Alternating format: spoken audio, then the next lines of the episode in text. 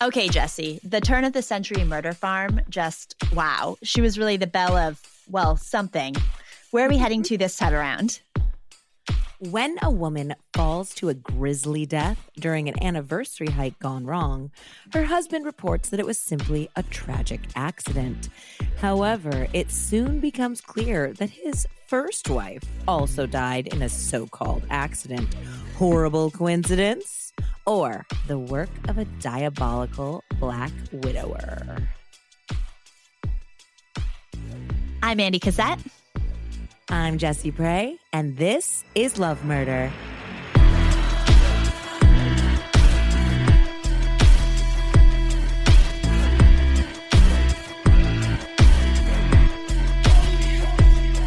Hey, Andy. Hey, Jesse. Welcome back, everyone, to Love Murder, a podcast about love gone fatally wrong, whether it's weapony wives, lurid lovers, or just plain horrid husbands. You can find Love Murder on Twitter and Instagram at Love Murder Pod and on Facebook by searching Love Murder Podcast. And as always, if you enjoyed the show, please love slash murder a five star rating on your podcast app and help new people discover the show. Also, leaving us a review really, really helps, guys. And definitely having some nice words got us through our maternity. Andy, we are back in action. We're here. We're here. Yeah. I mean, you guys heard us last week. So obviously, it doesn't really feel like we were gone. But for us, it feels crazy and really really good to be back, even though, you know, we kind of imagined when we came back to recording that we were going to be like having wine again and it's going to be like so fun and easy compared to our pregnancies. Instead, we are exhausted drinking like lukewarm coffee instead of like, you know, being like the fun new moms we thought we were going to be. I don't know what I thought. I've I've been through it. I should have known better. But yeah, we're we're so excited to be back in the saddle with you guys. Um, thank you so much for all of the well wishes. Um, Andy and I gave birth to our babies five days apart. Yep. Yep. Andy's daughter, Echo Pearly, was born on March 2nd. Yep. And man, did I try to get my little guy to like come out on the same day, but he was not having it. He came no. out five days later, March 7th. Uh, his name is August Woodbine, and we're calling him Gus. So yeah, we can't wait. We're gonna get those kiddos together in the summer when Andy comes east. Yep, 77 days. not that you're counting or anything. Nope, definitely not. yes. So yeah, um, definitely you guys don't have to listen to us talk about our pregnancies anymore. So that's awesome. That's a plus. Unfortunately, now we have newborns. So but I'm kidding. We won't talk about that either. We're gonna talk about murder. And love and love. I mean, that's the name of the game. That's the name of the podcast here. So, without further ado, I'm going to jump back in. On Friday, September 28th, 2012, charming husband Harold Henthorn surprised his ophthalmologist wife of 12 years, Toni, with an anniversary trip. Harold had cleverly had Toni's business partner schedule dummy appointments for her afternoon so she would be free for the surprise vacation. In cell phone video footage a colleague captured, you can see the shock and joy on Toni's beautiful face. Marriage to Harold was often extremely difficult. She was clearly touched that he had pulled off such a romantic caper to celebrate their 12 years of marriage. Harold swept her away to the swanky Stanley Hotel in Estes Park, Colorado. Horror buffs may recognize the hotel as the inspiration for the setting in The Shining. It's absolutely stunning and also reportedly haunted to boot. After checking in, the couple texted photos of the lavish hotel room to friends, and Harold revealed his itinerary. The next day, for their actual anniversary, he planned for them to take a scenic hike, followed by a fancy dinner at Nikki's Steakhouse, the most highfalutin restaurant in town. The couple set out on a Saturday at 1:30 p.m. on the Deer Mountain trailhead and enjoyed the glorious fall day and sublime views. It was a challenging hike for Toni, who had had multiple knee surgeries, made even more challenging when Harold took her off the trail and the two explored the rocky outcroppings and deep ponderosa forest. Eventually, they ended up on a beautiful cliff set high above the ridge where they posed for pictures. The sun beginning to sink in the evening sky, Toni's smile belying the troubles that had plagued their marriage. It was just after that moment that Harold reported something absolutely tragic had occurred. Just before 6 p.m. on his 12th wedding anniversary, Harold called 911 and told the operator his wife had slipped from a rock and suffered a fall of 30 to 40 feet. Oh, the old slip on the rock. The old slip off the rock while no one's there to see. It would take the Herculean efforts of 911 operators and park rangers to locate and assist Toni due to the couple's off trail location. And when the ranger EMTs finally reached Toni, it was clear that she was dead. What was also clear was that Toni's signature lipstick was immaculate, not smudged in the least. Now, this wouldn't be odd for Toni, as she maintained her appearance as meticulously as she treated her patients, but it was strikingly odd in this situation. For the last two hours, trained 911 operators had led Harold through CPR exercises in an effort to revive her. Harold had claimed that he had been performing mouth to mouth resuscitation. Had he been, though, how would have her rip- lipstick remained untouched? Also, why had two people in their 50s, one of whom had bad knees, attempted such a challenging hike, especially going off trail in an unfamiliar setting? Which just seems like my brother lived in Colorado for many years and he's an avid hiker. And he's like, you do not go off trail like in the Rockies and these like crazy, you know, No. Uh, wilderness. no. You just It's- don't do it. Yeah. I mean, what is there left to discover, Jesse? I don't know. There's there's they make the trails so that you can see everything. You know, they're beautiful views right around the ridge. the ranger also discovered Toni had fallen over a hundred feet, more like 130, not the 30 or 40 Harold had claimed on his phone call So an extra hundo. an extra hundo. Something wasn't adding up. And when the authorities dug into Harold Henthorn's background, they discovered that this was not the first time tragedy had struck his life. Harold's first wife, who also he had been coincidentally married to for exactly 12 years, had died in a brutal roadside accident years earlier. Harold Henthorn was either the most unlucky man on earth or something far more diabolical. And seeing as we're talking about him on a murder podcast, I'm going to go with the latter. I smell something fishy. Yeah. Um, when I was telling Nathaniel about this story, he was like, if I was a grizzled old detective at this point, my tagline would be, I don't believe in coincidences. It so would be. It so would be. Nathaniel was like particularly fired up about this case. Like as we go through some of the stuff, I'll tell you what he said. He was funny today. Okay. Mm. Yeah. I, I want to know along the way because I want to know what he was fired up about, Okay. particularly. Y- You'll probably get fired up too. That's kind of your signature. I love I love an Andy fire up. Um, before we waste our breath on this bottom feeder, let's talk about beautiful Toni in happier times. So, Toni Bertolet was a Southern girl born in Mississippi to an oil family, one of three kids. She was bright, tough, and determined, as well as athletically gifted on the basketball court. The Bertolet clan was an exceptionally close family. Uh, they supported one another through each one's ventures, and they ended up producing three really, really successful kids. Brother Todd followed in his father's footsteps and became a geologist, and Toni and Barry both became doctors. Ooh. Toni was as kind and committed to service as she was devoted to her professional success. Her brother Barry would later say that she chose ophthalmology because looking into one's eyes draws a dedication and commitment to the person observed. Wow. I know, it's so poetic. She was also deeply religious, teaching Sunday school, volunteering for church activities and outreach programs, and singing in the choir. Despite her good looks and myriad exemplary attributes, Toni had bad luck in the romance department. By the late 90s, she found herself divorced from her college sweetheart and fearing that time was running out on her dream of a long lasting marriage and children she so desperately wanted. So in 1999, when she met handsome Harold Henthorn on dating site ChristianMingle.com, she Oh. felt like her prayers were answered.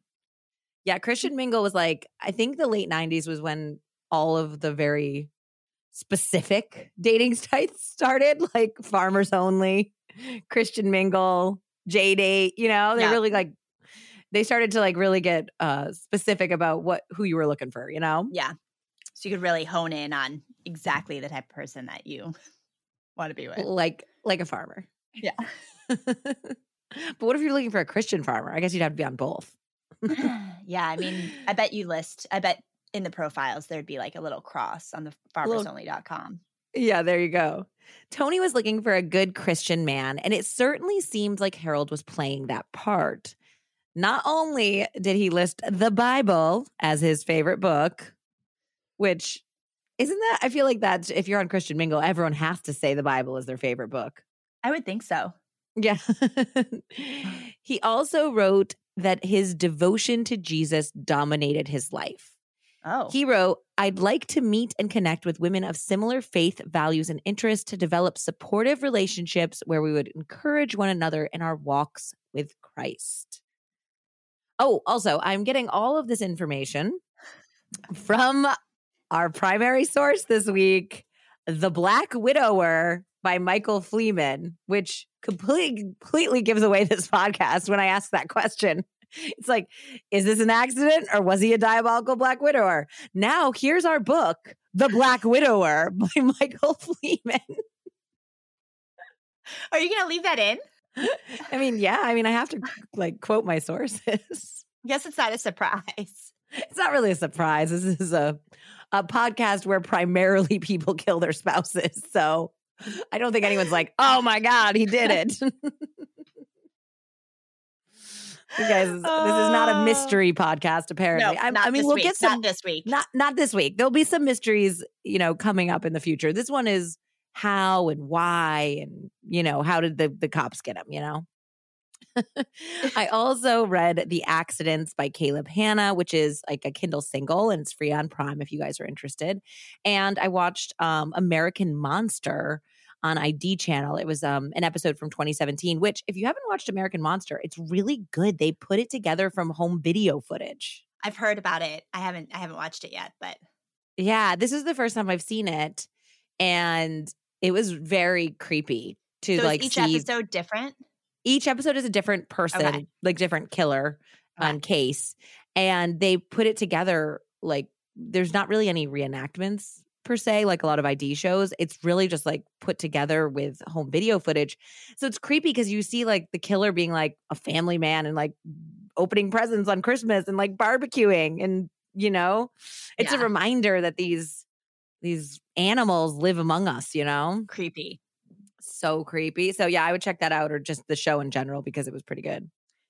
So yeah, so that's where I'm getting almost all of my information was primarily the Michael Fleeman book, who you might remember as the author of Better Off Dead, which was our Killer Costco Christians episode. Yeah. All right. But yes, Toni was religious and Harold seemed like he was as well. And Toni was smitten immediately, and the two struck up a passionate long distance correspondence with Harold in Denver, Colorado, and Toni in Mississippi. Toni's family was surprised when Toni introduced Harold to them on New Year's Eve, 1999, after weeks of secretly dating. Also, that's pretty- New Year's Eve. I remember. yeah, where I mean, the fact that he went to Mississippi for Y2K when people were like, "Oh, we don't know what's going to happen," that's pretty serious. yeah. Yeah, I was like, I'll be wearing with my you. like contempo casuals dress in a basement in a Chicago suburb. I was wearing Express pretty much head to toe. I am fairly certain, and I was a waitress for my parents' New Year's party. Oh my god, that's awesome. Yeah, my dad paid me a hundred dollars and like two of my closest friends like a hundred bucks each, and we like passed out hors d'oeuvres and we like snuck some of the champagne. So fun. That was really fun. Harold introduced himself as a professional fundraiser for churches, ministries, and hospitals. He was a tall, handsome, if a little too slick man in his 40s. He looks like a youngish Dan Aykroyd playing a used car salesman. Wow. Okay. Very specific. Like he's like, you know, how Dan Aykroyd's like, especially when he's younger, like you're like, he's handsome ish. Yeah. Like, like he's and then you looking. saw him in Coneheads, and you're like, never. or you saw him in Coneheads and you're like, mm, yeah. Hey, Do you have some like weird fetish you need to tell me? different strokes for different folks. Polish up that dome, baby. Oh my God. okay, no, that's not my thing. I promise you. But yeah, like he's like, you look at him and you're like, you're supposed to be good looking, but there's just something slightly like off about you. Yeah. And that's where like the used car salesman kind of schmarmy thing comes into play. Schmarmy. So yeah, he was reportedly a man of means. Like he said that his business was booming, he was very well off, Mhm. and he told the family that he wanted to take care of Toni, and he was also a deacon in his own church, which was of course meaningful to them as a religious family. Most importantly to the Bertolets, though, he seemed absolutely head over heels for Toni, and Toni seemed really happy. So when Harold asked Bob Bertolet for Toni's hand in marriage at this very first meeting, he was a little taken aback, but he did give his blessing. Um, Toni's own parents had met and wed within six months and had been happily married at this point for over 40 years. So the whole family wasn't like, oh man, that's like way too fast because they had done that themselves and it had worked out, you know? Yeah. Yeah. Which is like, this is my nightmare scenario is because Nathaniel and I got married in five months that Alden's gonna like marry some dude in like three months or woman or whoever she wants to marry. Um, but I would still not recommend that to anyone I loved, even though No. it worked out for me, you know? No. So we've got a love their favor. murder. Yeah, love murder red flag on the field right now.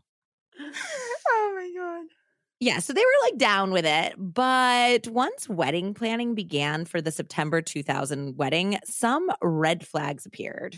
More red flags. Here's what the Bertolets had to say to author Michael Fleeman about some of the oddities. First came the matter of the wedding announcements. He wanted his name to go first, and he also didn't want Toni identified as a doctor. Oh my God. Uh huh. He did not want to use Dr. Bertolet and Mr. Harold Henthorn, said Toni's mother. He thought that was derogatory. That his wife had, A higher Earned- title. Yeah. yep, and earned a So degree gross. that she had fought so hard for and she should absolutely use. Traditionally, the bride's name appears first, and everybody knew Toni in town as Dr. Bertolet. I even showed him Emily Post, said the mother. I said, I'm doing this by the book. Then there was the rehearsal dinner. It was going to be at the clubhouse in my neighborhood, and Harold said, Hey, could you set this up for me? I'll write you a check, recalls Toni's brother, Todd. I said, Sure. So I lined it up, rented the clubhouse, lined up the band, the caterer, everything. And lo and behold, guess who didn't pay for it? Traditionally, the groom pays for the rehearsal dinner, Yeah. but it's not like you're going to chase down a bill from your new brother in law. Right off the bat, he stiffed the family. For somebody who is supposedly extremely wealthy, why would he not pay the bill? Such a scumbag. He's a con man. Finally, the night before the wedding, Harold dropped by Toni's house. At the time, Toni and her mother were scrambling to make final arrangements for the ceremony the next day, and Toni was packing for the honeymoon. I told Harold, I don't think you're supposed to come over the night before the wedding, recalls Toni's mother. Harold had brought by some shirts and he wanted Toni to iron them. This was 11:30 at night. It was really upsetting Toni. She went into the bathroom and cried. I told her, "Look, it's never too late. If you don't want to go through with this, I will stop it right then and there." Wow. What like you can't iron your own shirts, man? Uh Well, regardless of the red flags, Toni and Harold were married in a lavish ceremony at a Baptist church in Jackson, Mississippi. The cost and scope of the wedding also struck Toni's family, who, of course, paid for the whole damn thing, is odd. Both Harold and Toni were on second marriages, and Toni was 38 and Harold was 45. Usually, people who are a little older and on their second marriages tone down, you know, the the second wedding yeah. but not these two. And it wasn't on Toni's design. Like Harold orchestrated the whole thing. He demanded all of like the floral arrangements. Like he was the one running up the budget, even though Toni's family was paying for everything. What a loser. Yeah, it's just it's so weird that a 45 year old guy on his second marriage would be like demanding a pretty pretty princess wedding, you know? And did he have a lot of family and friends there or no? So this was also interesting. Um, he had his mom, and I think he had maybe a sibling, like a sister there too. Um, he didn't really have a lot of friends, but what he did have was his first wife's family. So his Ew. first wife's family came to the wedding. The one who also passed away? Yeah. So Lynn had died in what Harold said was a tragic car accident. So I can see like the family was very close knit. They were also, they had like very similar values to the Bertolets. They were also a Christian family.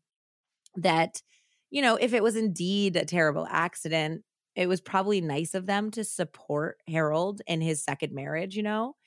And I definitely think it was on Harold's part wise of him to be like, look, I'm so close with my first wife's family. They still love me. They're supporting me in this marriage. Cause that made him look like a good guy and a good husband, you know? Oh, God. Yeah. So Toni's mother, however, was put off when Harold's mother at the wedding reception mentioned that Lynn's family perhaps blamed Harold for Lynn's death. Like she was like, yeah, they're nice and everything, but don't you think like it's terrible that they like might blame my son for their daughter's death? And at this point, they didn't know the details, and we'll get into it obviously later. But I think Toni's family just thought that she died in like a car crash, you know, like yeah. a, a car collision. When you say like, you know, car accident, you don't think about what really happened or that which- the husband was involved. or he was responsible at all. Yeah. Yeah.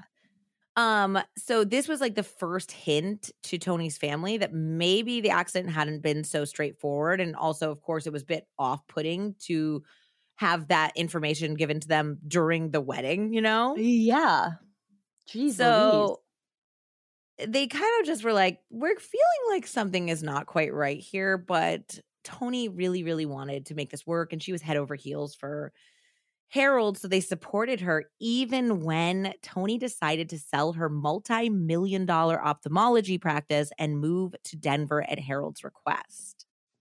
So this was upsetting to Toni's family and friends because you know, anyone knows it takes years and years and years to set up a really thriving business practice, especially a medical practice. And she had lived in Mississippi her entire life. I mean, this was where all of her friends and family, business contacts, like support systems, everyone was there. And Harold didn't have family in Colorado. I think he just chose to live there. And he like talked about how he traveled all the time and he was always like traveling for work and he was so important. So it was like for them, it's like, well, she needs to be in Mississippi. Why can't you move here? Versus, you know, taking her away from everything she knows and loves. Yeah. And it apparently just was not up for debate. Brother Todd recalled that Harold said, I'm an extremely wealthy man. I've got this thriving business that needs to be located in Denver. Toni doesn't have to work at all. She can just be a mother if she wants. Harold even went as far to suggest that what Toni made as a doctor was insignificant compared to what he pulled in financially. And what redeeming quality does Toni see in him? I I honestly think this was one of those cases where, you know, 38 is not old. We know that. I mean, I just turned 37 yesterday. but I do feel like uh, her peers and her, you know, brothers all had families. And I think that she really wanted to find somebody and she was like deeply trusting. And, you know, she was a great person. So she saw the best in other people. And I think she just Okay. jumped into it wanting a family, you know? The Bertolets and other close friends felt like Harold was isolating her in Colorado away from all of her loved ones.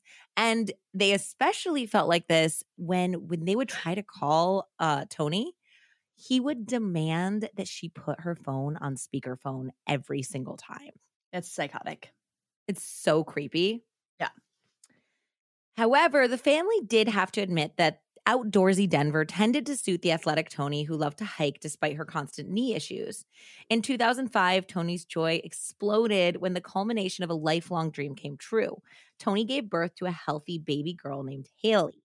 The journey to motherhood had been an arduous one. Toni had suffered two miscarriages and complications conceiving due to her endometriosis. Unfortunately for Toni, the birth was as difficult as the conception and pregnancy had been. Labor stretched on for hours for the 43 year old until her dangerously high blood pressure resulted in the need of an emergency C section. Oh my God.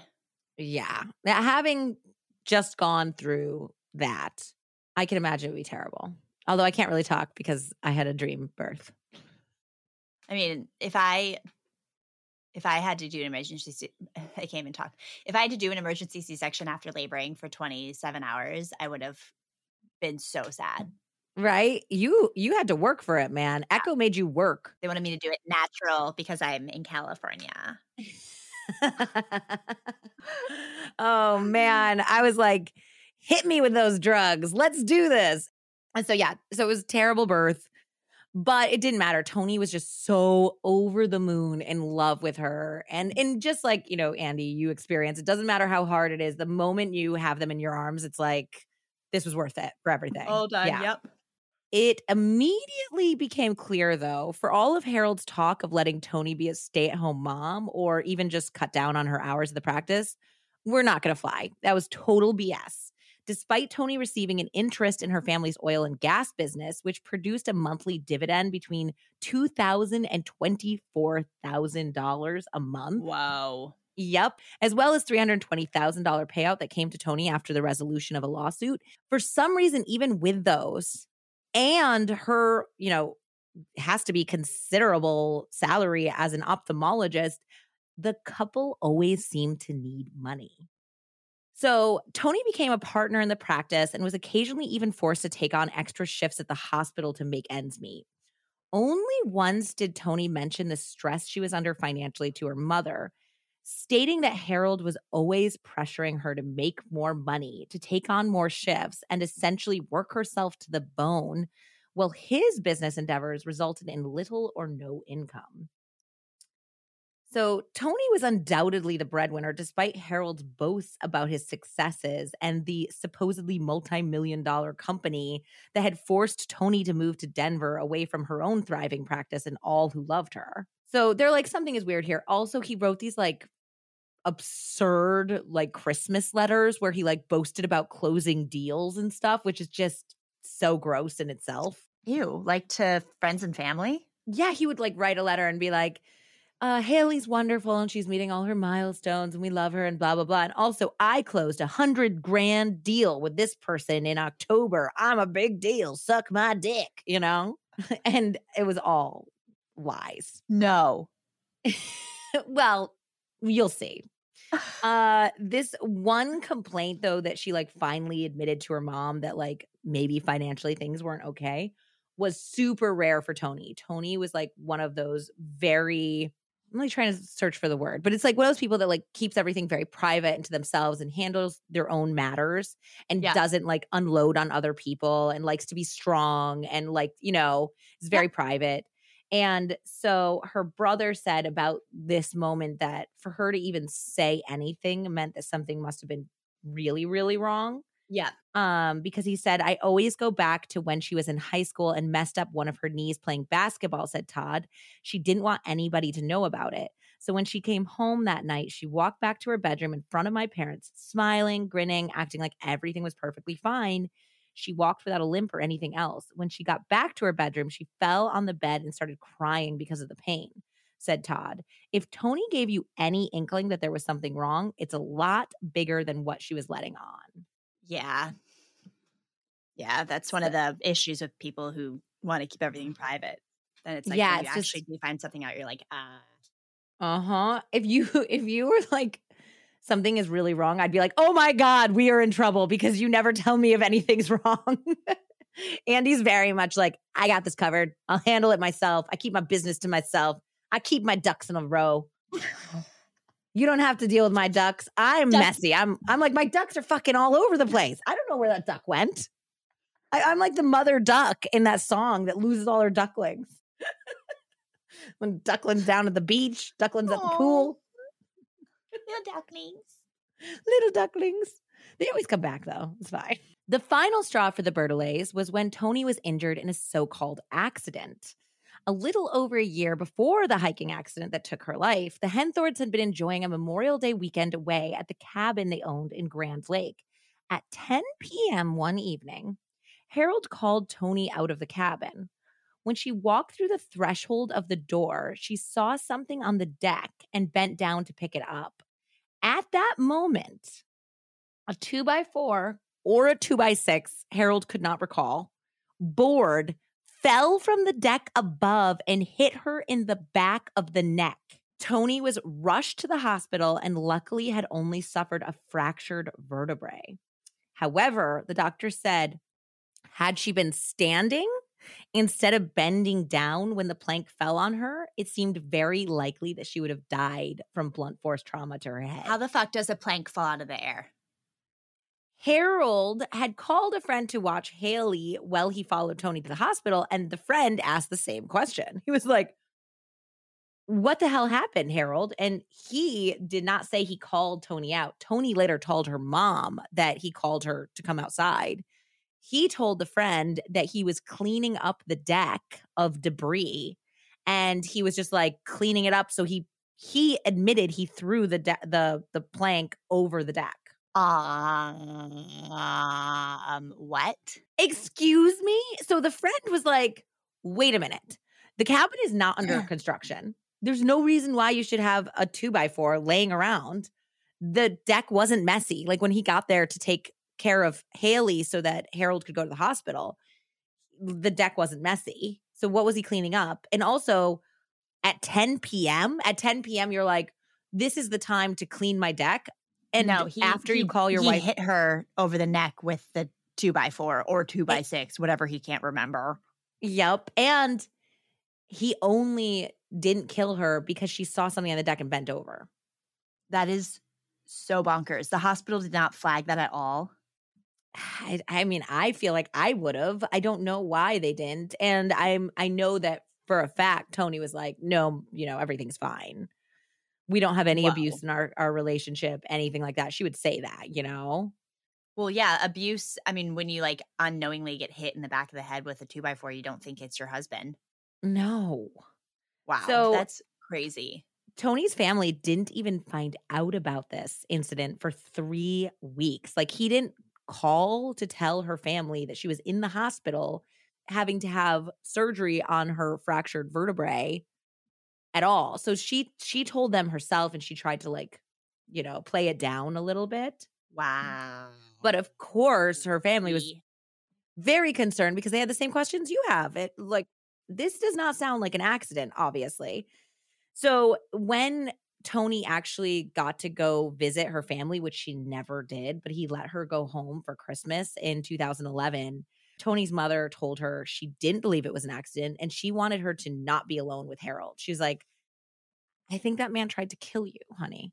And Toni was like, I mean, no, mom. And she said what what scared her more was that Toni was so outspoken usually, and she would be like, "No, mom, I'm totally safe. I'm fine." And instead, she kind of was like, "I'm fine." Thought don't about it. Like she thought about it. Like she stopped and she was considering it, and she was Yeah. like, "Did not Could this really be the case? yeah, exactly. But unfortunately, despite her family's worries, Toni stayed with Harold and they talked about it at that Christmas trip. She seemed not happy in the marriage, but they believed that she stayed due to her Christian faith and also the example of her parents, who at this point had been married for 56 years happily. And she had been really, really devastated by the collapse of her first marriage, and she had resolved to do everything in her power to make it work with Harold. Um, I also they in the accidents by Caleb Hannan, he looked up like these writings, like she wrote um advice on like a Christian woman's blog. And somebody had asked about divorce, and she wrote like this whole thing about how you can't get divorced and like like if God puts you together, it's like tearing apart God's plan and how bad it is for children and stuff. So like she really was anti-divorce, unfortunately, to you know, and it cost her her life. Harold must have been as well. That's why he had to kill them both. yes, it was because he was such an upstanding Christian that he had to kill his wife, n- anti-divorce.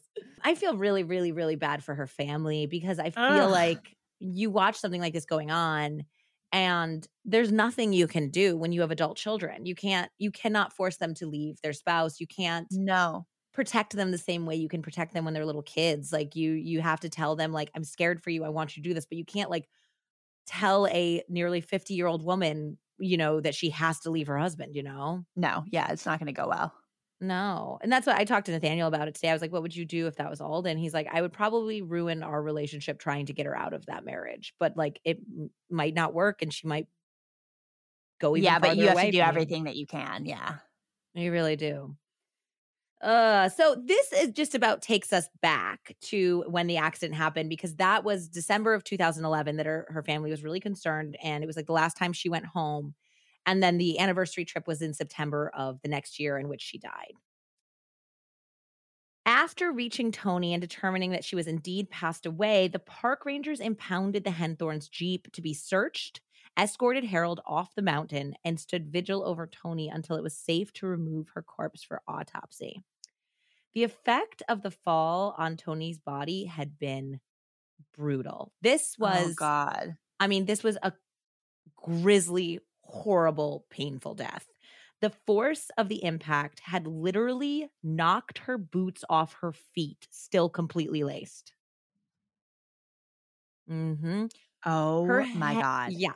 Her head wound was so bad. She had like had some contact with like a branch or something on the way down and it had almost completely scalped her. Yeah, like lacerated, but like Uh-huh. And off. One of her breast implants had exploded upon impact. Oh my God. That is so graphic. It's terrible. It's just like, you know, I don't always go into details, but I think it's important to note this is like not just like a gentle push. Like he condemned her to a horrifying, terrifying, painful death, you know? Yeah. Like it would have been much nicer to shoot somebody than to do this and have their last like minutes or hours be terrifying and painful, you know? Yeah, yeah, of course. Which probably was years of being terrified. Uh, yeah, absolutely. She had a two inch deep laceration in her liver, several broken vertebrae, shattered ribs, not broken, shattered, Yep. internal bleeding in her brain, and over 27 injuries overall throughout her body. They said blood samples were almost impossible to retrieve by the medical examiner because Toni had bled out so completely. Yeah, um, that's horrific. Ugh, it's a horrific death. What was notable in the autopsy wasn't just what was apparently broken, but also what wasn't. Notably, her sternum. Often, when someone receives CPR, they're left with a broken sternum from the chest compressions. Yep. So, Toni had over a dozen broken bones, but the sternum was not one of them because he yeah, the sternum and the lipstick. Exactly. hmm What else was peculiar was that a sizable diamond from her engagement ring was gone, You've got to and be kidding me. detectives couldn't find it got to be anywhere in the vicinity. You've he got to be pried me. the diamond out of her engagement ring. You've engagement got ring. to be kidding me. This piece of work. Nathaniel was like, "But why would he do that? Because he's going to get it back anyway." And I was like, "He can get it back, and he can also get the insurance claim." Wow. Hmm.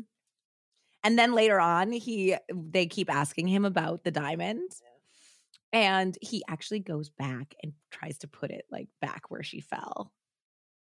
Wow. And they're like, "This is absurd. We know you planted this." Because he's like getting heat on him later. oh my God. The medical examiner ruled that Toni had died as a result of mu- of multiple blunt force injuries when she fell or was pushed down a cliff. And he made sure to note that homicide could not be excluded. While searching Harold's car, this is going to really fire you up. The detectives made a curious discovery. They found a map of the state park with X, literal highlighted X, marking exactly the spot Toni had been found. It's just It's absurd. This guy is so stupid. Like unbelievable. Like X marks the spot of where I'm going to kill my wife and then I'm going to leave it in the car. Oh my God. How do they not think that this is going to be found? I don't think he realized that they were going to immediately start investigating it as a homicide because Yeah. his car got impounded right away to be searched and he was shocked. Like he thought that they were going to be like, "Oh, I'm sorry, you're grieving. You're a grieving husband and you know, go home, do whatever you want. You're fine." Instead, they were like, "This is highly suspect, my man, and you're getting investigated." Oh my God. Yeah, he did not expect this. So I don't even think he thought that they were going to search his car like an idiot, you know? Oh my God. So the investigators did allow him to return home so that he could be there with his daughter and share this sad news. And they returned two days later to the Henthorns' home in Highlands Ranch, an upscale suburb 12 miles outside of Denver. Immediately, he acted bizarrely. He forced detectives to sit through a like 10 minute long photo slideshow of himself, Toni, and Haley before he'd consent to answering questions. He like made them sit down and watch like a, a slideshow first before they could question him. So this guy's just like out of his mind. He's just a bizarre human being. Yeah. Yeah. Um, when the slideshow finally concluded, he told them what had happened that fateful day. Harold claimed that he had spent months preparing for the trip to make an anniversary special for Toni, even driving up two to three months earlier to scout hiking locations. Yeah, he's like, the X was just going to be where we like walked to. I didn't mean to have her fall accidentally there. Uh huh. I also that was just a coincidence. he also probably knew that they were going to be able to find out that he had been to this spot several times. Like he had been scouting, he says, hiking locations for the perfect anniversary hike. Nobody does that. He was doing No. it to find a place to kill her. And it's like, once again, off the trail. Like, come on. Yeah. See, he said originally he planned on taking Toni to Bear Lake, but he decided last minute instead to take her to Deer Mountain due to the popularity of Bear Lake because they said that there would be too many people there and they wanted to be alone because it would be more romantic, which is another reason why he said that they went off trail was because they didn't want to be around people.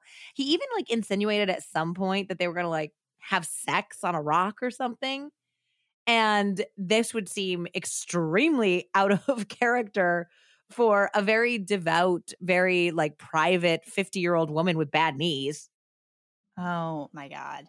Yeah. Like I think he was just trying to uh, pretend that they were that in love and that that would make more sense why he wanted to be alone. Ah, around 4:45 p.m., Harold claimed they were heading back to the trail to begin their descent when Toni glimpsed wild turkeys and deer in her binoculars and forced him to hike down further off trail to a lower peak to take the photos. So this is also he's blaming Toni for like where she ends up falling because she's say he's saying like I wanted to go back, but she saw these turkeys and she forced me to go down to this cliffside that I didn't want to do. So he's like even trying to blame her death on her. Yeah. And We her love it when parents were like, that. yeah, they always do these assholes. Um, her parents were like, she would not care about freaking wild turkeys. First of all, they're ugly and they're really common, especially in Mississippi. She's like, we had wild turkeys in our backyard every single day. They're not a big deal. Like she wouldn't be like, ooh, wild turkeys. I gotta The, go the rare wild turkey. yeah, exactly. Oh, those dinosaur ass looking bitches aren't anything you'd take a photo of, anyways. They're No. gross looking. No. Yeah. Um, so he then said that the couple took turns taking photos of one another.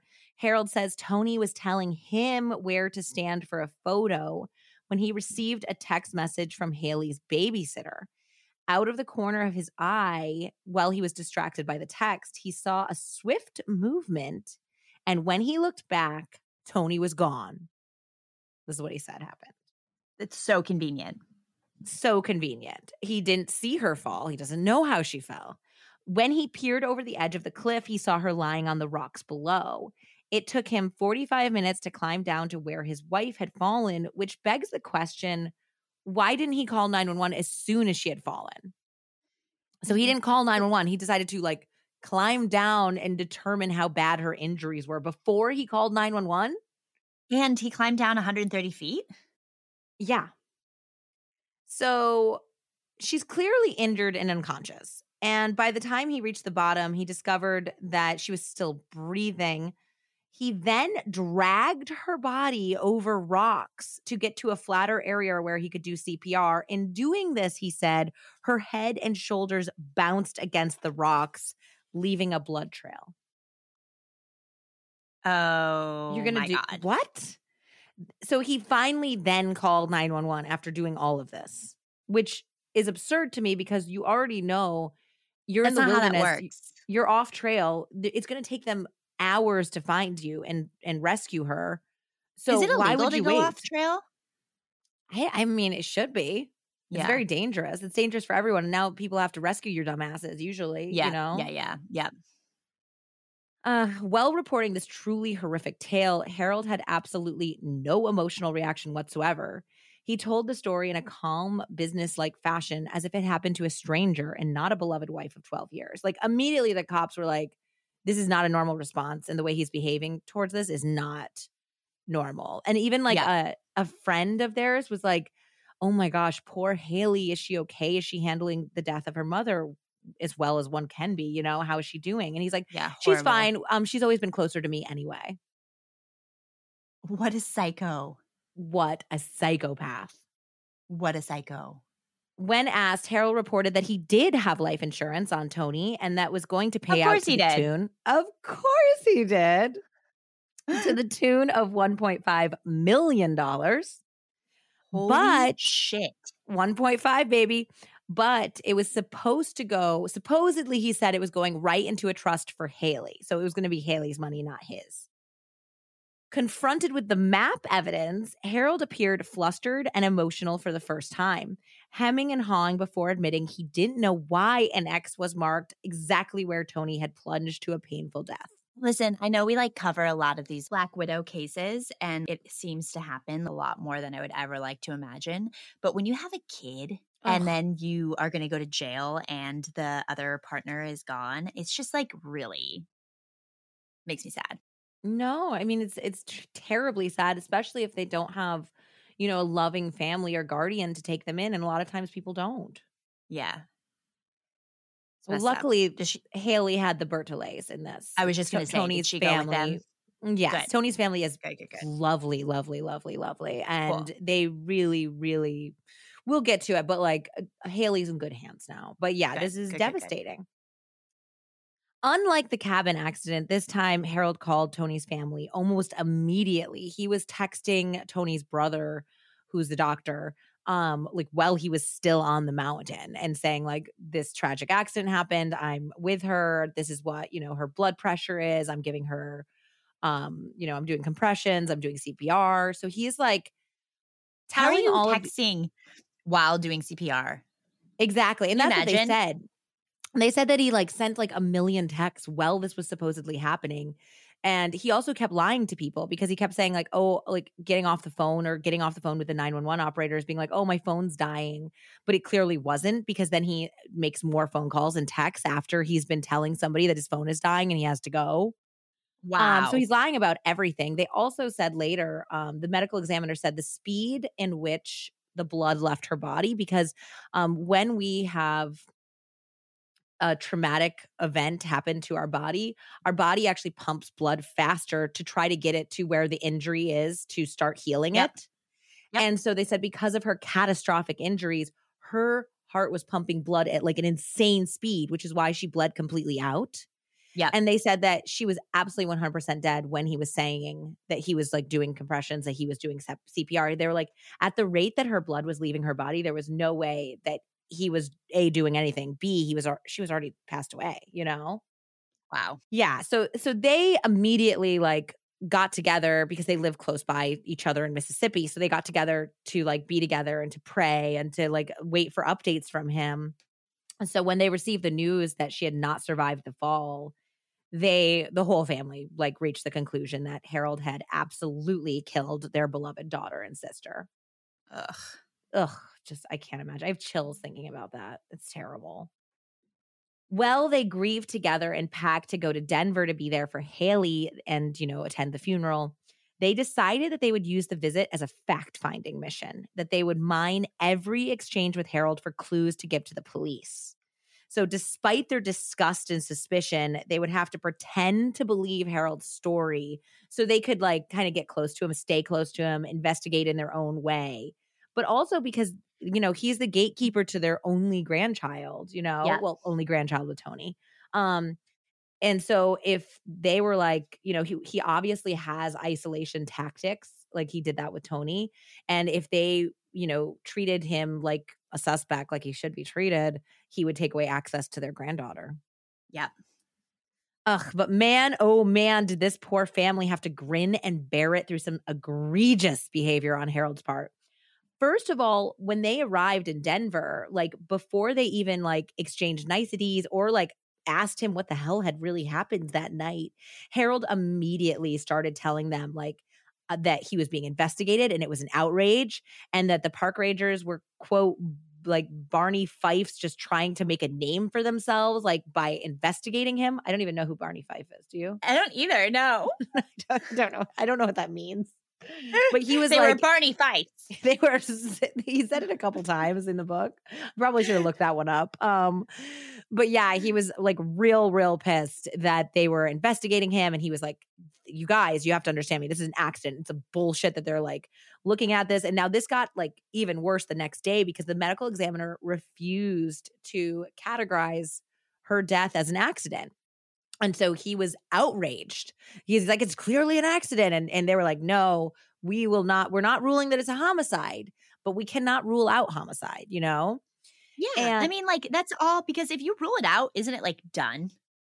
Yeah, exactly. Then it's like kind of like case closed, you know? Yeah. So he was incensed about this, but her family's like, Are you kidding me? We just lost our daughter and our sister and our aunt. And you are like just going on about how you're getting targeted by the police and you're making this all about yourself. And you're not even, he didn't express any like grief or like sadness. Like, you know, like i uh if this was a normal human, you'd be like, I am so sorry I took her on that hike. I'm so sorry I took her off trail. Like this is so my fault, and like I'm, I'm so sorry for your loss, and I'm in a pit of gr- grief because I'm losing my wife. You wouldn't be like, I'm unfairly getting targeted by the park rangers.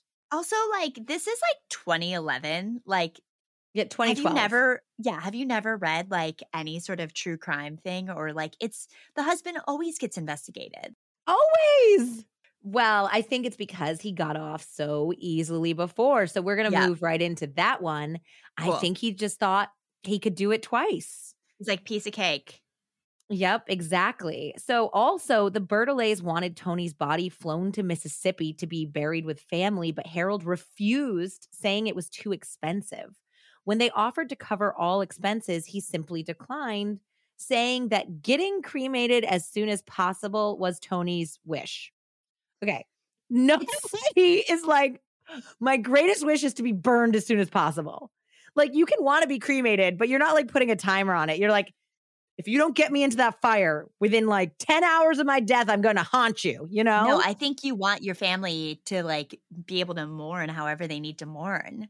exactly. that's And Toni's family said that she had never expressed any interest in being cremated. She always talked about being like buried in the family plot, you know? It's so crazy how like getting married and getting married to the wrong person can lead to like just a complete it can shake everything with your family up. Every plan, One- every It's Like- so far reaching and devastating. And this is why, like, you know, you guys, I know you already knew this about me. My friends and family made fun of me when I was really young because I was obsessed with love. I was obsessed with like marriage in general, but like finding the right person. And like, of course, Yeah. I was like always in love with whoever I was dating for like however long that was, you know. And but I think it's you have to be really careful. You have to date a lot of people. You have to really like make sure your values are aligned. You have to really spend enough time with them to know that they're a good person, you know, because Yeah. it will. It, it is so far reaching. Your decision to marry somebody can fuck up your whole extended family's life. yeah, it's crazy. God. Oh, also speaking of cute husband stuff, um, guys, my husband also has a podcast. There's not a lot of crossover in our interests. If you're interested in checking it out, it's the breakdown with NLW. It is a cryptocurrency, macroeconomic, and Bitcoin podcast. but So it has a crazy like listenership. I mean, his podcast is like a million times bigger than ours.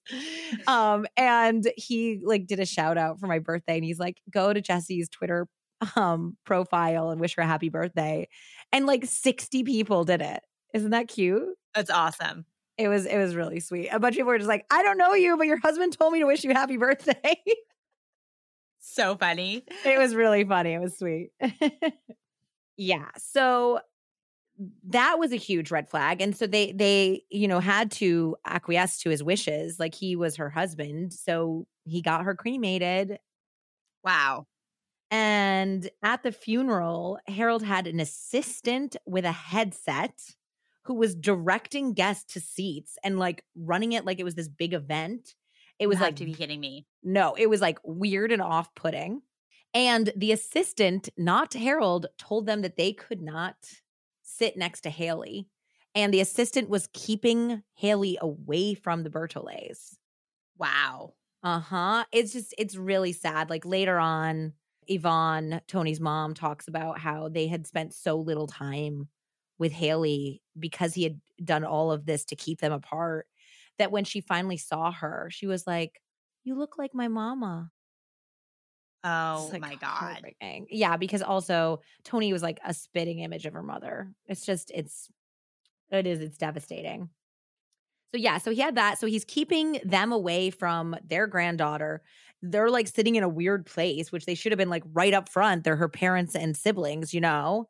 Yep. And then the entire funeral party was horrified when Harold unveiled a memorial slideshow during the viewing. If the slideshow was to be believed, Toni's life started only when she met Harold Henthorn. He did not include any photos of her as a child, playing basketball where she was a star athlete, graduating from medical school, any pictures with her family, any friends. Nope. Only photos of Harold, Toni, and Haley. And get this some of the photos didn't even include Toni. It was just pictures of Harold or Harold with Haley. Wow. Wow. yeah.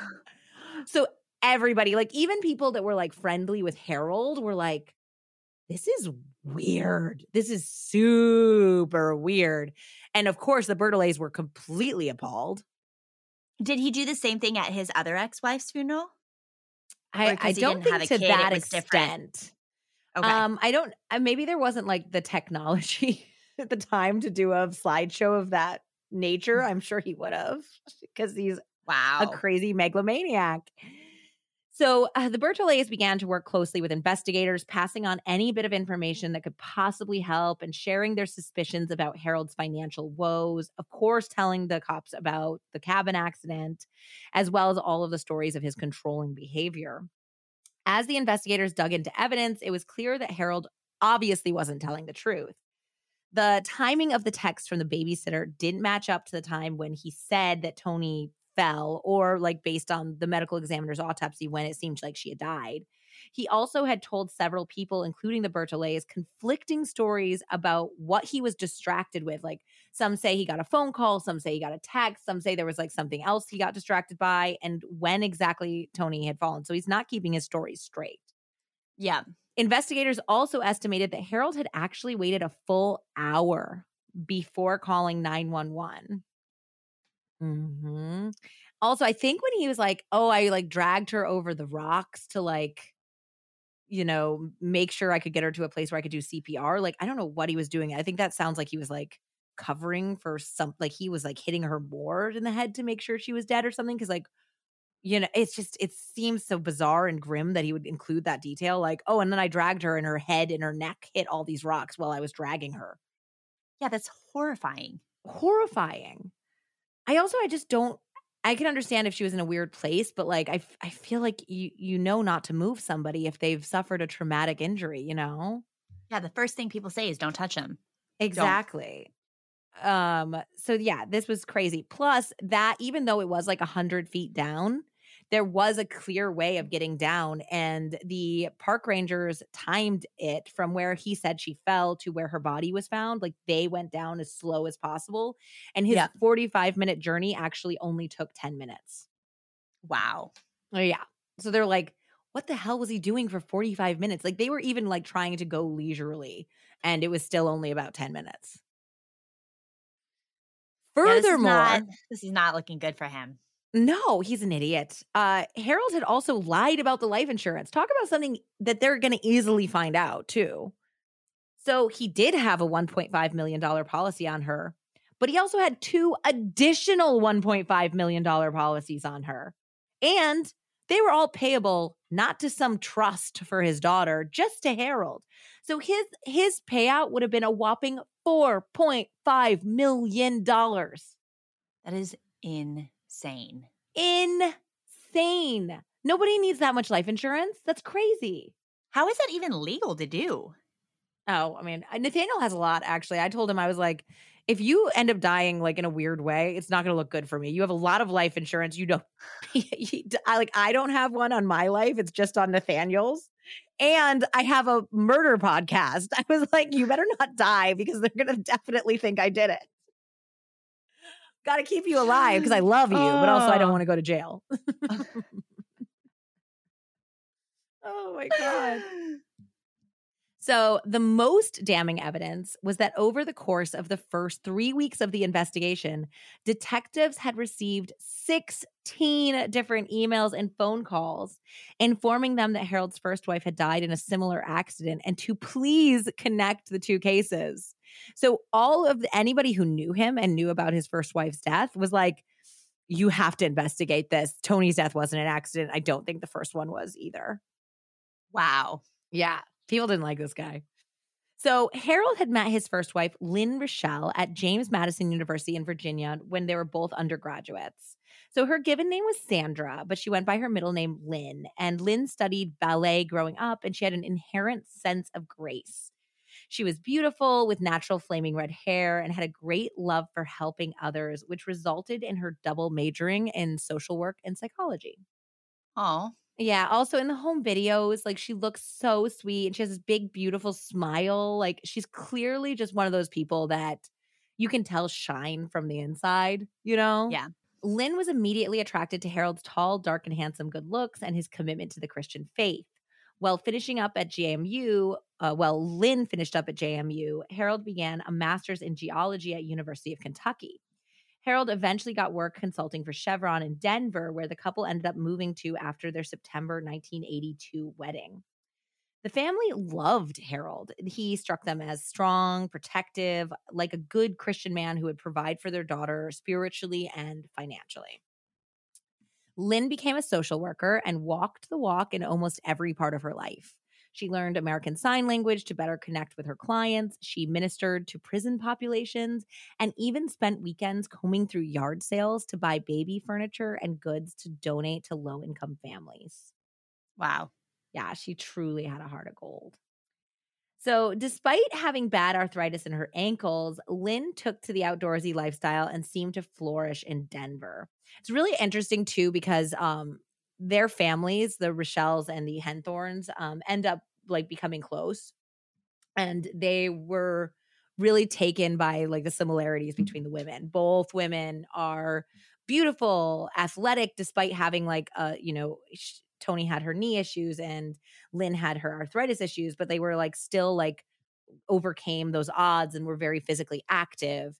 And they both were very religious and they both came from really solid, wonderful families. And they both did work to help other people, you know? Yeah. Yeah. But I think it's also like they, uh, I think one of Toni's brothers comments on this too later. It's like that type of good person doesn't see the bad in people. And that's like why it's easier to target them. Yep, for sure.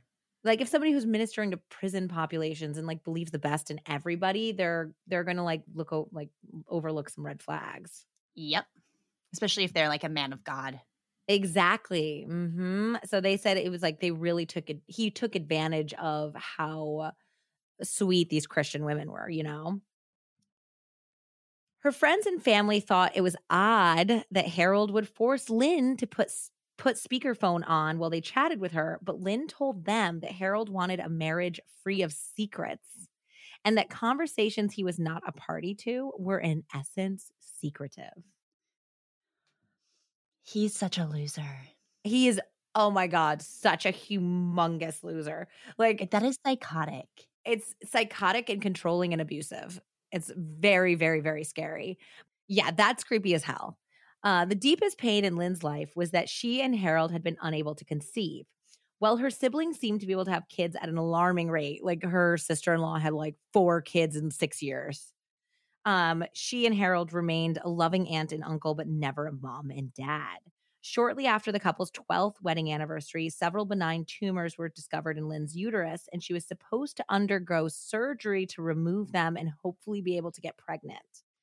Unfortunately, Lynn never got the chance to have the surgery and potentially become a mother because only two weeks after her diagnosis, Lynn was tragically killed. Harold's story of what happened to his first wife was the following either on their way to dinner or coming home from it, because he switched his stories up again, just like with Toni, the couple's Jeep got a flat tire. Harold claimed that while Lynn was changing the tire, Lynn was of the- changing the, tire. Lynn was changing the tire, not him. One of the two jacks gave way and Lynn was crushed under the Jeep. You make your wife change the tire. And this was happening in, okay, they got married in 1982 and it was right after their 12th wedding anniversary. So that's 1994. Jesus Christ. Yeah. No pun intended. 100%. no, 100%. Eh, it's, it struck the investigators as odd too, especially because Like you're making her change the tire mm, but either before or after dinner is fucked up. And then you're going to say that she got crushed by it because she was the one who knew how to change the tire. Yeah. And that the jacks were like n- on purpose not the right jacks for it. They were boat jacks instead of like the Jeep issued jack that you get when you, you know, buy a car. It's very, it was very bizarre, the whole setup. And Harold kept changing his story different times that they left home, whether they were on their way to dinner or coming back from it. To one cop, he said the tire was totally flat. To another, it was merely spongy. He could not account for how the SUV had fallen off both jacks.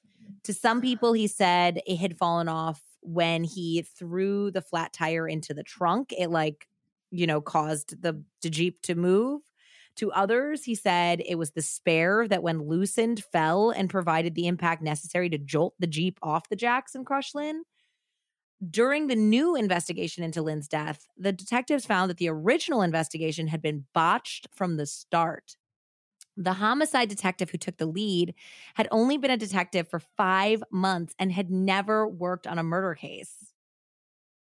Witnesses had gone completely uninterviewed. Like there was like one woman who was on the scene and she ended up giving her jacket to Lynn because like he had like gotten the Jeep off her somehow or somehow gotten her on the side of the road. And this they pulled over to see if they could help and she had like left her jacket on the scene because he was doing nothing. It was like freezing, and she was like, Lynn was still like barely clinging to life. And so this woman Oh was like, my "Oh my god, God. cover her up!" You know, like he was doing nothing. And they're like, like the people in her car were like trying to do CPR and trying to, you know, give the woman her jacket. They're like trying to like help Lynn, and he's doing nothing. And these people were like, she called later to get her jacket back from the scene from the police. And she's like, So has he been arrested yet? And they were like, What are you talking about? She was like, The guy that definitely killed his wife. Has he been arrested yet? And nobody Wow. interviewed her. Isn't Wow. that crazy? Yep. And they never went to the restaurant. Nobody called the restaurant that he claimed to have been at to see like when they actually were there or when they left. And they didn't run any tests like on a on the Jeep to see if even what Harold was saying happened was possible. Oh my God. Yep. This is just Within three weeks, they just ruled it as an accident closed the case. wow. Yep. So Lynn's family, they were just in a deep, deep fog of grief. And I think because the coroner and, you know, the detectives were saying it was an accident, they were like, I, I guess it is. You know, you d- you did an investigation. That's what you found. So they were suspicious, but they like decided to just trust it and just believe that it was a tragic accident. And I also think that when you're grieving, you don't really want to imagine that somebody who's been in your family for 12 years and they were really close friends with he was close friends with the Rishells because uh Lynn's brother also went to um James Madison. And Okay. so like his brother and his wife, they were like all best friends from college too, you know? And so Oh I think it would be like compounding the tragedy to be like our sister died and our best friend, brother-in-law, son-in-law was the one responsible. It's like much easier and probably relieving to to have the police say it was an accident, you know? Yeah. So the new investigators ran several tests on a Jeep using the same type of boat jacks to determine what kind of movement would result in the Jeep falling and inflicting the killing blow to Lynn. They could find none except for physically pushing the Jeep off of the jacks. They also found crime scene evidence from like they they like tried to do the everything that he said, like throw the tire in, throw like the the have the other spare come off, like do this and that, and all the things that he said could have made the jack fall. I mean, and it, none of them did. None of them made the Jeep fall. Literally, the only thing that worked was pushing or kicking the Jeep strongly enough to fall off the jacks. Yeah, so murder. Yep. They also found crime scene evidence uh, from the time of the accident that showed uh, like somebody had taken a picture of a footprint in exactly the size and type of the shoe Harold was wearing on the wheel well. Gotta be kidding And when- me. Yeah. When they experimented with kicking or like pushing hard with a foot at that exact spot, the Jeep would fall from the jacks because he kicked it over. Yet, no one had followed the lead back in the 90s. Upon further investigation, the detectives discovered that Harold had cashed in on life insurance for Lynn to the tune of $500,000 just about. Money that I like read it anywhere from 496 to 600,000, so somewhere in that range he collected on Lynn. Jesus. And it seemed like he had that money and that sustained him until he hooked Toni. And now he was attempting to collect 4.5 million with Toni's death. So of course detectives are like, okay, this is an MO now, you know? Unsurprisingly, Oh, at this point they have to look into all of his life insurance activity, who he owns policies on and who he is the beneficiary from, you know, or to. And they found shockingly that Harold also had $400,000 policy that stated him as the beneficiary in the case that Grace Rishell, his former sister-in-law, should die. So he had a policy on her as well. Harold had remained close to the Rishells long after Lynn's death. Can you imagine? Also, she didn't know. Wait, listen to this. And so he was particularly close to Grace, who had since divorced Lynn's brother Kevin and was now a single mother of four daughters. It seems like something went really bad in their marriage. It's like kind of alluded to that Kevin might have been um, unfaithful, and he had also like Okay. made some bad business deals or something, and and their their marriage had kind of famously flamed out.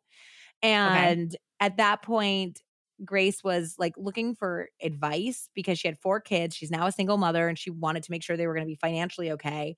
And she said at the time, too, she wanted a strong Christian male role model for her kids. So she allowed like Harold to like be there for her and be in her life and be in her kids' life.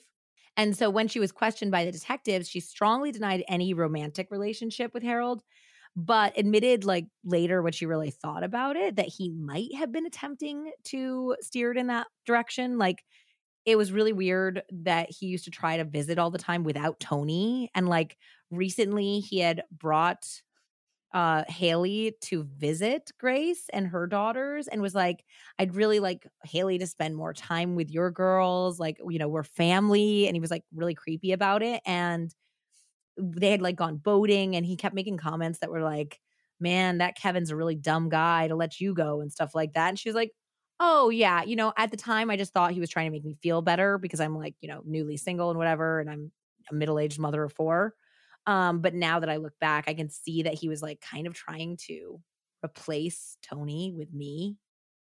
And also Grace is really good looking too. She's like on um she talks on the documentary on the ID show and she's really really pretty.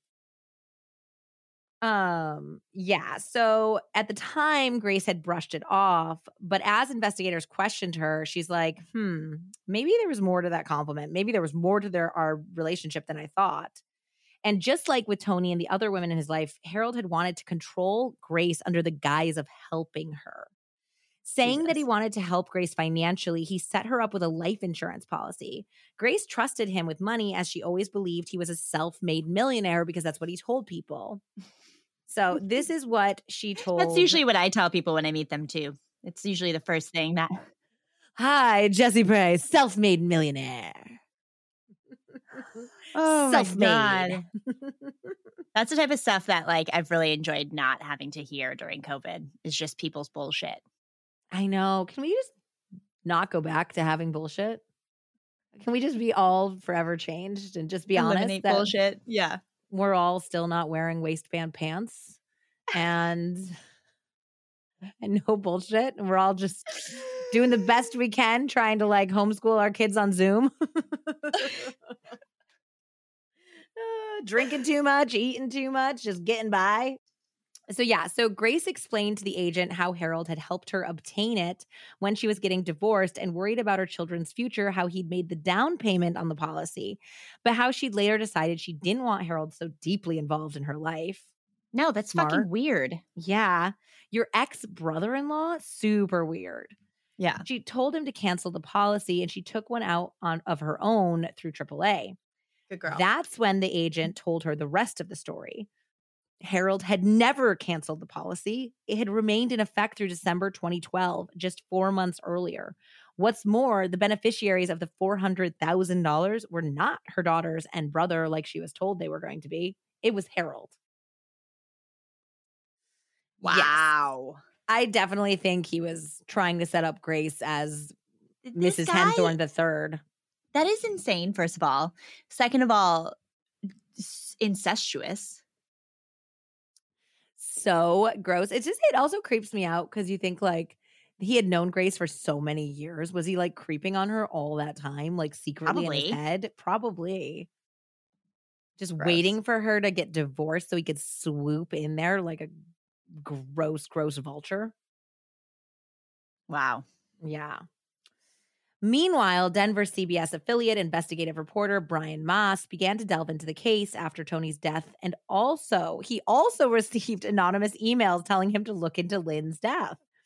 So he immediately was like, there's a story here. Um, he discovered Lynn's troubling accident, the insurance money payout, and that Toni's autopsy report stated implicitly that homicide could not be ruled out. So he's like, there's definitely a, a story here. This guy killed both his wives. Brian contacted both Lynn and Toni's families for help with the story and found both of them deeply suspicious of Harold and cooperative with him.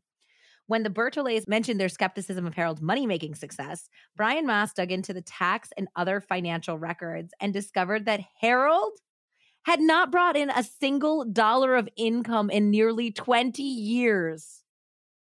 Of course he hasn't. This scumbag is bragging left and right about his financial prowess, telling the family like he's going to take care of Toni, that she doesn't even have to work, like that he makes so much money it made her salary look like a pittance. And wow. and all the while he's just living off of his wives and his dead wife's life insurance. Yeah, but he wouldn't have had to like do all that shit if that was actually true. Like a real uh, a real man that like really is successful doesn't have to like make his wife feel like shit. Exactly. Ugh, it's so gross. Behind the scenes, detectives had come to the same conclusion. All of a sudden, Harold's motive for killing both Lynn and Toni became abundantly clear. He did not Duh. kill them for like just a little bonus money. He killed them because he held no job and had no ability to make any income without murder, apparently. Jesus. Uh huh. Oh, the part that I thought was really funny was that I mean, nothing is funny. This is tragic, but like he's such a loser that they start like going through his phone records to try to figure out where he's been. And when they find out he didn't actually have a job, they had to try to figure out where he was when he would like tell the babysitter that he was going to work and stuff. Yeah, yeah. And so they kept um like pinging in this one location where his like c- cell records showed that he was. Okay. And so they're like, ooh, maybe there's like an affair. Maybe this is where his affair partner lives, you know? And it was a Panera. And he was going and sitting in a Panera pathetically all day, like pretending to have business calls. And the Panera employees were interviewing. They're like, yeah, we hate that guy. He sucks. like, He's like another He's bread bowl, they- please. sits all day picking away at the same bread bowl, never tipping. Fuck that guy. Jesus Christ. such a loser just sitting there like at your regular table at the Panera trying to like smooth talk the poor like teenager behind the register. Oh my God. What a loser. He's such a loser. Yeah, the Bertolet family were both vindicated and appalled to discover how he had lied and taken advantage of Toni and themselves because, you know, she was getting that like dividend from the family business too. Yeah. Well, all the time bragging about his financial prowess. Yeah, you know, if you don't if you have to brag about it, usually don't have it. that that's that takes a place. telltale sign. Yeah. After two long years and cooperation from the National Park Service and both Bertolet and Rishell families, detectives had enough to arrest Harold for the murder of Toni Henthorn in November of 2014. Nice. Mm, sweet, sweet relief. Harold was pulled over and arrested after dropping Haley off at school. Apparently, during his arrest, he kept saying, I'm Harold Henthorn. Do you know who I am? I'm Harold Henthorn. And the arresting officer was like, um, Yes, sir, I'm aware. That's why I'm arresting you. also, he didn't have a job. Like, what? Who are you important to? Wow. Uh, so It's Harold delusional. so delusional. And so Harold lawyers up and both sides prepare for trial. So the two things that they were going to fight about, because you know, at the beginning when they're doing hearings, they're like figuring out what they're going to allow in, what kind of information gets to get into the Yeah. trial. And the two things the prosecution really wanted to get in is obviously Lynn's death. It had to be involved. It's such a, a compelling piece of evidence, you know? And they also wanted to make sure like all the new evidence from the new investigation got in and um, the fact that there was a $400,000 policy on Grace and allow Grace to testify as well, you know? Yeah.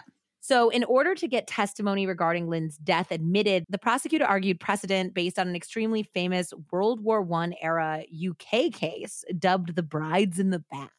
So, I don't want to like get too deep into the details of this case because I kind of want to cover it. Cool. Um, it's a really, really interesting case regarding a bigamist, swindler, con man, murderer named George Joseph Smith, who basically started off by like fleecing women out of all of their money, like either through insurance policies or like he married rich women and he like stole all their money and then he like left them. And Yep. when that started to get sticky because he was like changing his name and stuff and it was like a whole thing, he was like, I'll just kill them. It's so much easier if I just kill them. I also like inherit everything, you know? So then he started killing his wives. Um, and so what As one does. happened? Yes, as one does. So he was changing his names. He was changing his name between like these, but three of his wives died in exactly the same fashion. Um, and he at the time had been the only witness to their deaths, and so Mhm. they had been ruled accidents. So this is very similar to our boy Harold over here because he was the only one that witnessed the Jeep falling, the only one who, you know, was there when Toni fell off the cliff. Um so when they finally like put it together because this is like very early 1900s that all three women had died in the same way, they now had to argue to allow the previous two wives' deaths be admitted as evidence in the last ones and they were Okay. successful. Okay. So that was the precedent they were they were arguing. And so the judge did recall the case. Um, he said the court in that case, if I remember, it involves a succession of brides who drowned in the bathtub, said the judge. Three, Your Honor, acknowledged the attorney. And the first one was just a tragic accident. The second one raised eyebrows. And the third one convinced people that foul play was involved. A little over two weeks later, on May 29th, 2015, Judge Jackson issued his ruling. It took him 18 pages to explain his reasoning. The decision was heavy on references to various legal statutes and theories guiding him. Though the judge never mentioned the brides in the bath case, its imprint was all over the ruling. The judge did cite a previous ruling that put a modern twist on the bride's case. The man who wins the lottery once is envied. The one who wins it twice is investigated. yep. There we mm-hmm. go. Yeah, so that was a big Finally, victory. some smart people. right? Yeah, I mean, that's I love that. So that was a really big victory for the prosecution here. However, the same judge did not allow the Grace Rishell like she could testify about her relationship with Harold, that would be allowed. But for some reason, they were not allowed to bring in the evidence about his new life insurance policy because at that point, for some reason, he thought that it was inflammatory and not relevant, even though the prosecution was saying that it established his, you know, MO and his predatory pattern with women in life Yeah. insurance. Yeah. But yeah, for whatever reason, the judge was like, no, we're not going to allow that in. And I think as far as like, you know, the prosecution being one for two, the one that was more important was getting Lynn's death involved, you know? Yep. So yeah, even though Harold was only being tried for Toni's murder, the Rishell family felt like if he was convicted, it would be a victory for Lynn as well, especially because testimony about her death would be ultimately what helped convict him of Toni's, you know? Yeah, yeah. It's whatever they can get at that point. Yeah, it's like You this know? is a technically he'll only have been arrested for killing Toni. Uh, but I mean, he's he, he'll be punished for both, you know. In September of 2015, nearly three years after Harold took Toni on that fateful hike, the trial got started. The prosecution argued that Harold pushed Toni off the cliff purposely and with premeditation.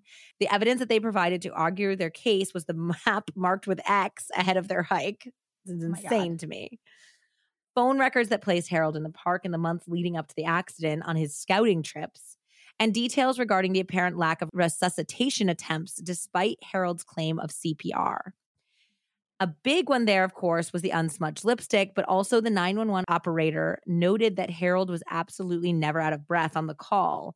Like they have led so many hundreds of people through CPR attempts, and they know absolutely that the person is always out of breath, and Harold was not. Also, Yeah. at times that he was like saying that he was doing CPR, he was texting people, you know? Uh, furthermore, so the ridiculous. they can find this stuff out, dude. What are you doing? I know. Furthermore, the medical examiner testified that no resuscitation attempts were apparent on the corpse despite her million other injuries. They brought in also all of the Lynn evidence, including the fact that Harold's only income had been Lynn's life insurance money or Toni's salary and family benefits for the last couple decades. So, of course, the $4.5 million payout on Toni would be a heavy motive, you know? So I think he definitely had gotten away with it to the tune of around $500,000 before. Yeah. And he was Yeah. like, I'm going to up the ante now and just really like go for it and make myself a real Yeah. millionaire. Yep. They also put Toni's mother, Yvonne, on the stand, who testified about the cabin accident that had almost taken her daughter's life only a year before she was murdered on the hike. And Jesus. another random thing that came out um, was that a month before Lynn's death, Harold was arrested for shoplifting $40 of underwear from J.C. Penney's. Wow. Yeah, like that's, That's like- how pathetic he is. That's like the dude from the um ah, what's that documentary on HBO? The with Robert Durst and he like stole a, a bologna sandwich and The got caught. jinx. Yeah. The jinx. It- yeah. it's so weird and random. So weird. Creepers. Such creepers. The defense argued in opening and closing statements that Harold had been hysterical in the 911 call because he did, like, he did play it up and he kept saying, like, send a helicopter, even though they could not safely land a helicopter where they were. Yeah. Come on. you know, dude. so he was saying, like, send, I'll do anything, I'll pay for the helicopter. And they're like, sir, we cannot safely send someone. They kept like telling him that they couldn't do it. And so then, like, basically, his defense attorney is arguing that maybe Toni's death was actually on the National Park Services. Maybe it's because they took so long to get there that she died, and maybe it's not on Harold at Oh all. my God. No. Mhm, Like, what if they had just sent a helicopter and then they could have airlifted her and maybe she would have survived? So it's their fault, you know? Wow. hmm Also, they said, like, is it totally impossible to believe? Like, like lightning does strike twice. Like, this guy just has incredibly bad luck and he's suffered two tragic accidents. And now you're going to, you know, compound his misery by like taking away his freedom and taking away his daughter and ruining his reputation by putting him through this whole trial. Like, you are putting a victim on trial, is essentially what he's saying. Yeah. I that's like such a crazy manipulative argument. But I just yeah. huge eye roll, huge eye roll Yeah. on this. You're gaslighting the jury into Yeah. thinking this guy Yeah. is a victim. Yep. Yeah. Um, in a shocking move, the defense called absolutely no witnesses in Harold's defense. They didn't call a single person. They just were like, we will argue in opening and closing that this is just a purely circumstantial case and you can't convict on that. Wow. Well, the apparently, apparently, the jury felt otherwise because Thank after God. 10 and a half hours of deliberation, they said guilty. As fuck. Yep, as fuck. During sentencing, several members of the Bertolet and Rishell families gave impact statements on how Harold had affected their lives. The statements were all heartbreaking, especially Bob, Toni's father. I can't even like get into it because if I get into reading the impact statements, I'll start crying again, like I did. Yeah, we're way too ago. we're way too close to PPD right now. We're so so hormonal. Um, so I can't. The only one I'm gonna read is um Kevin Rishell, Lynn's brother, because he did speak about the guilt of not pushing for a deeper investigation after Lynn's death, which I think is something that would be very hard to wrap your head around. Yeah. He said, I don't know which is more monstrous to drop a 4,000 pound Jeep on your beloved or to push her off a cliff. The heartless avariciousness of this defies my ability to grasp it.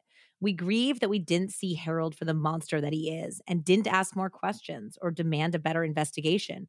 If we had, Toni might be alive today. It's just so very sad. In hindsight, he said, the family should have seen through the lie, the absurdity of Harold's story about the Jeep.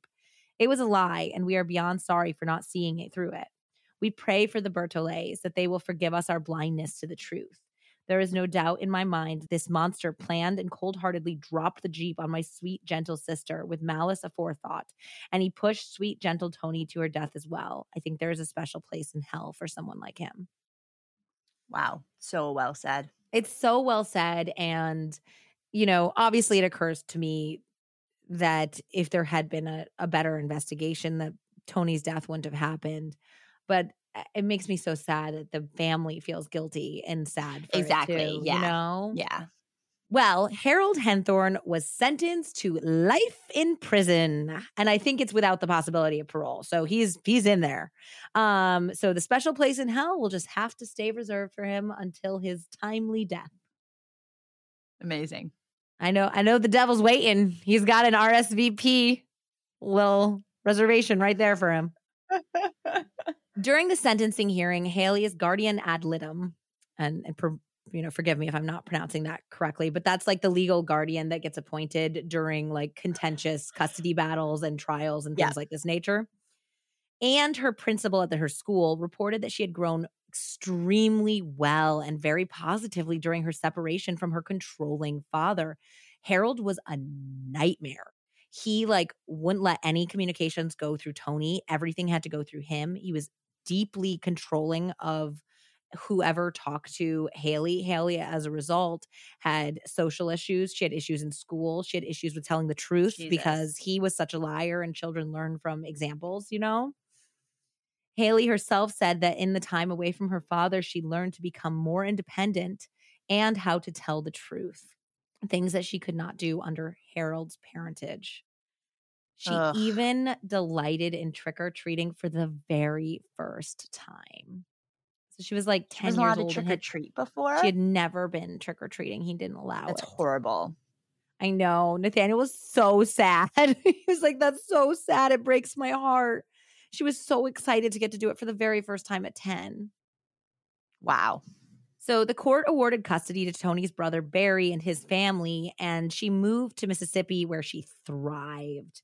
Haley is doing great in school. She's singing in the choir just like her mother did. Haley absolutely adores being in close contact with her large extended family. And she has officially changed her name from Henthorn to Bertolet. Awesome. Yep. So she refuses awesome, to awesome. talk to Harold. Like, technically, he's allowed to have visitation with her. And she's like, no she's like allowed to go to the prison to have visitation, but she's she's old enough to decide that she doesn't want to do that and she won't respond to Good his girl. letters or phone calls, which I think is very healthy. Good girl. Yeah. Yep. Well, selling the Hen- Henthorn home in Colorado, the Bertolets discovered many years worth of presents and cards that they had sent Haley that had been never opened and hidden from Haley. So fucked up so fucked up. Haley had barely known Toni's family due to Harold's abusive isolation tactics. That was like the thing that really got me was that thing that she said to her grandmother, "You look like my mama." Yeah. So, eh, sadly, in the end, the Bertolets lost a daughter, but they gained, a, you know, a granddaughter, a, a daughter, you know, for a niece it's heartbreakingly bittersweet that in order to have a relationship with their granddaughter, they had to lose their daughter. Yeah, that's horrible. It's devastating. And Harold will rot for the rest of his life in jail. So that's good. That's the only good news. I think so it must be really hard for him to have a prison job after not working for so long. I know, right? I don't think they pay that well. No. he's finally working, but he's not making millions. Nope. So yeah, that he is works the hard for the money. oh God, what a loser. Loser. Total loser. So guys, we're back. We are Back happy to hear from you. Back in action. Please send your case recommendations. I have a couple coming up that are listener recommended, which I'm really excited to do. Um, also, please, if you like this story, if uh, you like Andy or me or both of us, ideally, please write us a review. It really helps. It does. It does, and and we like to read them too. So that would be We nice. do. We send them to each other. We do. We screenshot them and then we we giggle. so thanks for making our day. In conclusion, beware of those Panera creepers that hang out there all day and pick at a bread bowl. They're up to no good. No good. Also, if you have to brag about being a millionaire, odds are you probably are not one or you have something you're hiding. Definitely not one, for sure. And as always, trust your gut when it comes to love so no one ends up murdered in a so called accident. Stay safe, guys. Take care of each Bye. other. Bye.